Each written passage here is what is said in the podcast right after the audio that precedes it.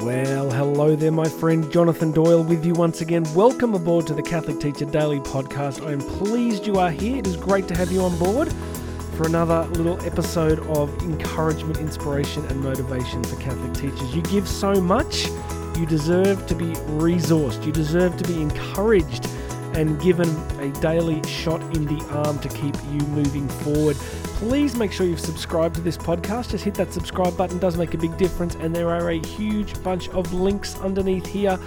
You can come through to the YouTube channel, putting out videos every single day. I like to go a little deeper here on this podcast, but there'll be a video as well so go and check out the YouTube links or search for One Catholic Teacher on YouTube. And of course, there's other stuff there. You can book me to speak. There'll be a link for how you can find out lots more information about booking me to come and speak at your school, your diocese, your event. It is all there. And of course, there is private coaching for Catholic principals and leaders. So if you would like some coaching, some strategic coaching on leadership and uh, everything that makes your school run, go and check out that coaching link. All right, my friends, today we're jumping straight into a very profound quote from St. Peter Chanel. This goes right to the heart of anybody whose foot crosses the threshold of any Catholic school. Once you are in there, this quote applies to you. You ready? St. Peter Chanel famously says this In so difficult a mission, it is necessary for us to become saints. In so difficult a mission, it is necessary for us to become saints. Where do we start? Uh, if you've ever seen my NCEA keynote, we had about 10,000 people in the room, and I gave the keynote and I told everybody that all they needed to do to completely transform their vocation and their entire experience of Catholic education was simply just to become saints. That's all we have to do. Just become saints. How hard could it possibly be? So, my friends, well, it is challenging, isn't it? And it sounds like such a massive task. But think about the mission itself. Think about what we're really doing here.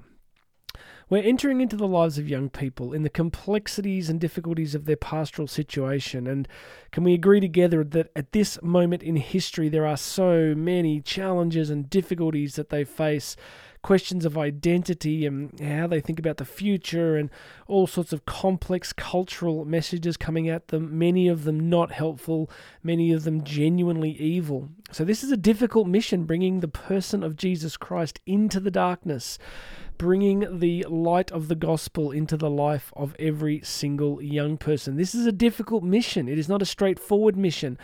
Not only is all is there all the cultural and psychological and media based complexity of their lives, but there's also the fact that they have an enemy.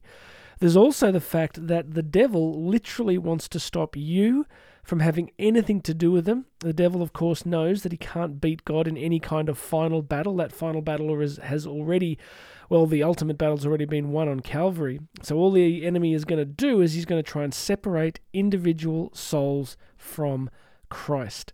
So you've got this opponent, you've got all the challenges and complexity that you face. So to do this, we need to become saints because the mission's difficult. Think about special forces soldiers, right? Why do they have to become so good? Well, they have to become so good because they're given the most challenging, difficult missions, aren't they? They're given the most difficult and challenging missions to undertake. So, because the missions are so difficult, they rely so incredibly heavily on their training. And so our mission, friends, is similar. Our mission is to become special forces for Christ. And how do we do that in the Catholic school? Well, we become saints. So, how do you become a saint? And what is a saint? I like to keep these podcasts pretty short. I often go into more depth on this in, in live events. But for me, to become a saint means to become fully who you already are. It's a bit of a Jedi mind trick there, but to become fully who you already are.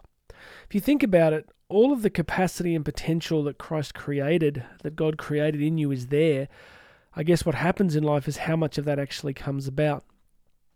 So I think who the saints were is that they were people who encountered Christ so fully and completely that they didn't want anything else, and their lives became a reflection of that one central desire. And then the Holy Spirit was fully actualized in them and allowed all their natural abilities and capacities to come forward. And the great thing about saints, of course, is that they're such a diverse group.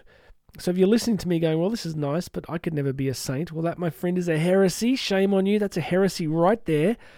We're all called to sanctity of life. Second Vatican Council made that really, really clear that we are all called to holiness of life. And so, what the Holy Spirit wants to do with you is to unleash the fullness of your natural capacities.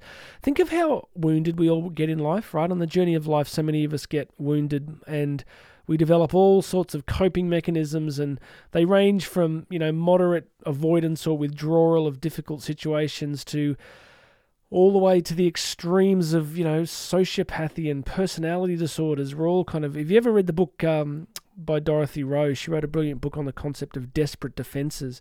She argued that almost all psychological pathology was an attempt to defend a fragile psyche. So what I mean by all this is that we're all we're all fragile, right? We're all we're all broken at some level. And so we can often see that our gifts become limited and our capacity to love others and to enter into their lives can become restricted because of our wounds. And I think becoming a saint means that Christ elevates these wounds. There is healing and grace and growth. So we operate out of this kind of genuine reality of who we really are. There's a freedom there. And in this difficult mission of evangelization, that's what we need. We don't need carbon copies of someone else. We don't need you to be a, a different saint. We need you to be who Christ created you to be because no one can impact students in the particular way that you can. So, as always, we make it practical. How do you become a saint? Well, Thomas Aquinas was asked this. I don't know if you know this story, but St. Thomas Aquinas, the angelic doctor, arguably the greatest intellect in Catholic history, was asked the question, How do you become a saint? Now, remember that this is the same Thomas Aquinas that wrote the Summa, which I think is 83 volumes, I think, give or take. I mean, who's counting, right? Once, you once you've written that many volumes, who cares? But Aquinas was asked, How do you become a saint? And if you think of what he could have said, right, this is a guy who was not not uh, incapable of writing a few words. He said two words. Can you believe that? Just two words. Would you like to know what they were? It was this. When he was asked, How do you become a saint? Thomas Aquinas famously said, Will it. Will it. Desire it. Want it. Want to become a saint. Because how can you have anything if you don't have that initial desire? How can you become anything if you don't have that initial desire to for holiness and, and to to know more of Christ. I'm recording this in the studio uh, just after lunchtime today. And my daughter and I are going to take off around quarter to five and we're going to get over to Holy Hour at the cathedral because because I wanted to impress you on this podcast. I wanted to make it sound like I'm really holy and that you should be in awe of me because I'm going to Holy Hour. No, of course I'm not. Why am I telling you? Because I have a desire to be with Christ. I don't want to go through this entire day without connection with Christ. I, I desire to be in his presence. Now, I know we can make an argument that his presence is every, everywhere. He's omnipresent, but I'm going to seek out a particular encounter with him in the Blessed Sacrament today at 5 o'clock. My point being that this pursuit of holiness is about the pursuit of Christ. So, for you to become a saint means you just have to become somebody that wants more of Christ and you find him in the scriptures, you find him in the sacraments, you find him in nature, you find him in the magisterium, you find him in stillness, prayer, contemplation, adoration. That's all. That that's where Christ is, right? So we go looking for him there. So, summary, friends, this is a difficult mission. Okay, anybody that tells you otherwise has not been in Catholic education very long. You got to deal with difficult people. You got to deal with the occasional difficult bishop. You got to deal with difficult students, difficult parents, difficult families, difficult culture, difficult media, difficult social media. Friends, this is not a walk in the park, right? It's not like you're Cristiano Ronaldo or Lionel Messi just walking out and kicking a ball around because you're so amazingly good at it. This is this is pretty full on. So let's wrap up with St. Uh, St. Peter Chanel saying, of course, in so difficult a mission, it is necessary for us to become saints. So did you know that? Did you did you wake up today knowing that that is the call on your life to become a saint?